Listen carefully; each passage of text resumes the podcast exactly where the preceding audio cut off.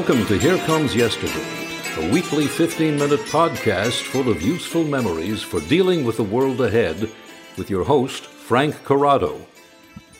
The title of this podcast is Fatherhood. In 1842, 100 years before I was born, the Hudson River Valley painter Thomas Cole created a memorable series of four paintings that he titled The Voyage of Life. The paintings were an attempt to represent the major stages in our lives. They were titled Infancy, Youth, Manhood, and Old Age. In the first, an infant is safely ensconced in a protected boat watched over by an angel. In the second painting, a young man confidently grabs the tiller and leaves the shore. He sees in the distance a castle which represents dreams for the future. In the third painting, Manhood, storm clouds have gathered. The tiller is broke. The waters are angry. The man is on his knees. His hands are grasped in prayer, and he heads towards an uncertain future. In the final picture, an old man is guided towards a break in the clouds by an angel. His faith has been rewarded. A more recent take on these stages of life comes from Babaloo Mandel, who wrote the following for his script for the 1991 movie City Slickers. Maybe you remember that movie. Here's his excerpt. When you're a teenager, you think you can do anything, and you do. Your 20s are a blur. Your 30s, well, you raise a family, make a little money, and you think to yourself, what happened to my 20s? 40s, you grow a little pot belly, you grow another chin. The music gets too loud. An old girlfriend from high school becomes a grandmother. In your 50s, you have a minor surgery. You call it a procedure, but it's a surgery. In your 60s, you'll have a major surgery. The music is still loud, but you can't hear it anyway. In your 70s, you and the wife retire to Fort Lauderdale. You eat dinner at 2 in the afternoon, lunch around 10 a.m., breakfast the night before. You spend most of your time in the malls looking for that ultimate soft yogurt and muttering, How come the kids don't call? In the 80s, you'll have a major stroke. You end up babbling to a Jamaican nurse that your wife can't stand, but whom you call Mama. Any questions? For most of us today, the storm clouds of adults still buffet us our jobs, our kids, our society. For some of us, we're at Thomas Cole's fourth stage, making peace with this world and looking towards that break in the clouds. We call it heaven. When you think about it, the Bible is to a great extent based on fatherhood God the Father, Jesus his Son. All through the New Testament, Jesus refers to his Father. There are references all over the place.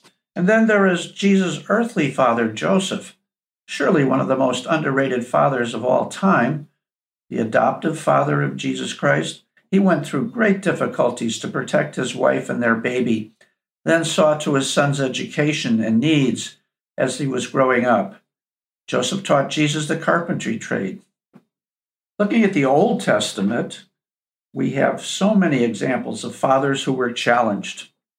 Adam, who had to deal with fratricide between Cain and Abel. Abraham, the father of the Jewish nation, who was ready to sacrifice his son in obedience to God. Isaac, who could have resented his father but did not. Jacob, who was a rascal and stole Esau's birthright but went on to father the 12 tribes of Israel. And of course, Moses led the people of God out of the desert and was the father figure for his nation. And David, though he was a scoundrel, repented after God helped him slay Goliath and went on to father the great Solomon. I'm afraid that I am to a great extent one of those people who believes that biology is destiny. Like the song, I believe that the fundamental things apply as time goes by. So I know that with fatherhood, there is a distinction between becoming a father and being one. For a guy, becoming a father is so easy. Your hormones are driving you crazy. She's very comely. The attraction is physical and it's overwhelming. You find yourself talking to her about love and the future. She knows that you've got the hots and you've got them bad. And she does too. But at the same time, she's seeing the long game. She has to. She knows motherhood will be a big commitment, more than marriage, even. The deal is struck, and voila, a child is on the way. But for a guy, being a father, well, that's another story. I suppose we could start here with the lyrics from Gus Kahn's famous song.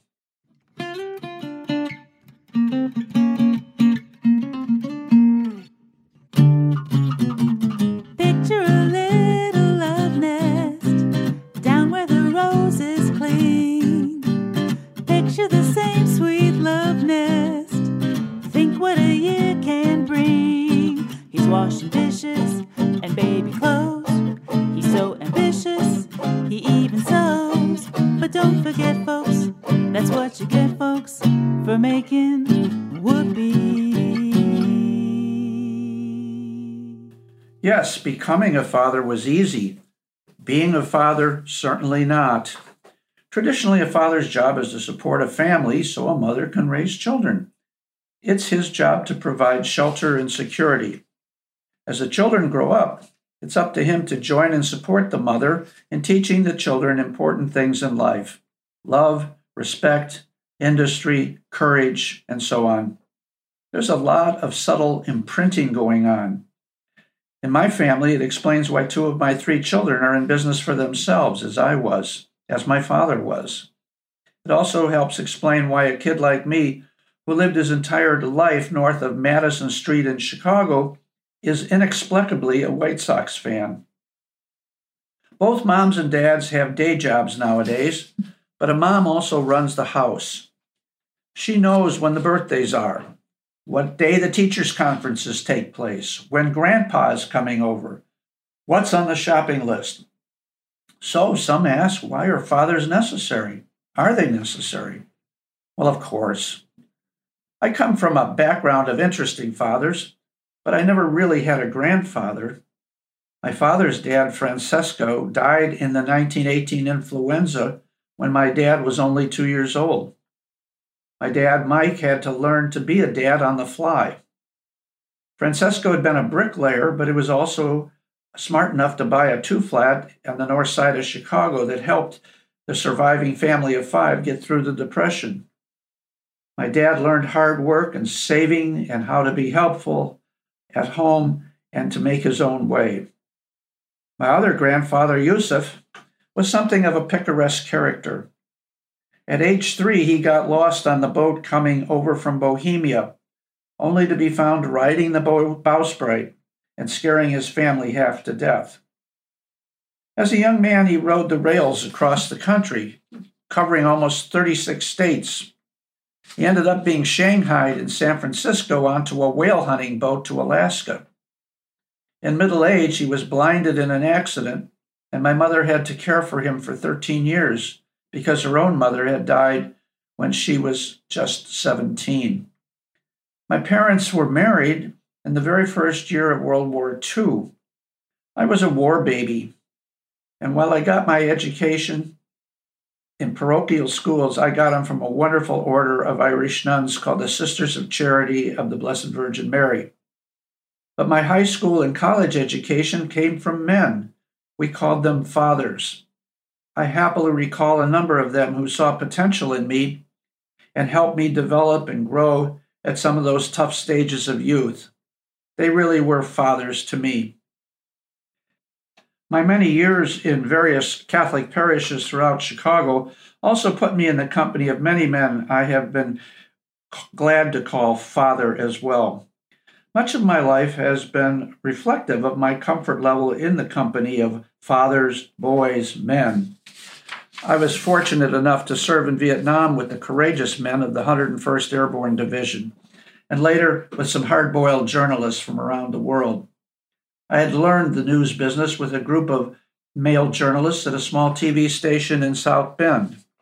I would interject here that after all that male influence, I went on to become a charter member of the US EPA in Chicago and built a staff solely of professional young women.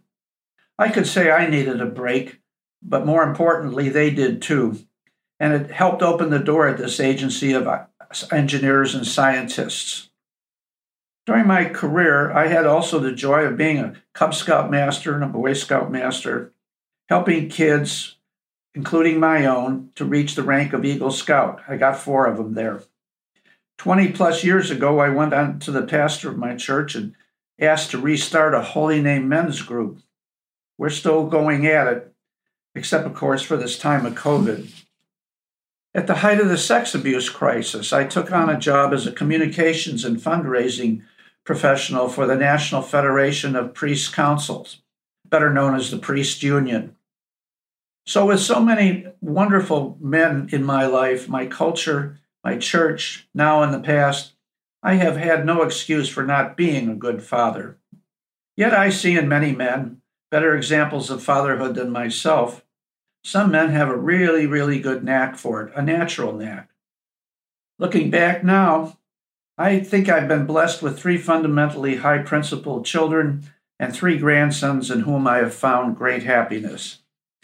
Even now, as I work seven days a week as a partner with my youngest son at our Michigan blueberry farm, I recall Angelo Roncalli, known as Pope John the 23rd, saying many years ago that he yearned not so much to be Pope, but to spend time in the fields with his brothers. I get that. I don't mind being called Pop, Gramps, Dad, the old man. I'm 78, but my mind often fools me into thinking I'm still 50. And I dream the dream of the great Illinois statesman Adlai Stevenson, who once said, When I grow old, I want to sit under a tree, drink wine, and watch children play. That's it for this time. Another bride, another June, another sunny honeymoon, another season, another reason for making whoopee.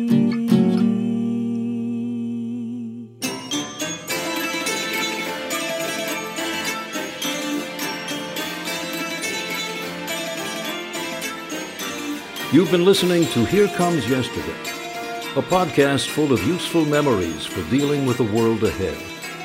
Your ideas and reactions can also be very useful. Contact Frank Corrado via email at corrado at c4m.com. That's C O R R A D O at the letter C, the number 4, the letter M.com. This is Mel Zellman. Thank you for listening, and catch us next time.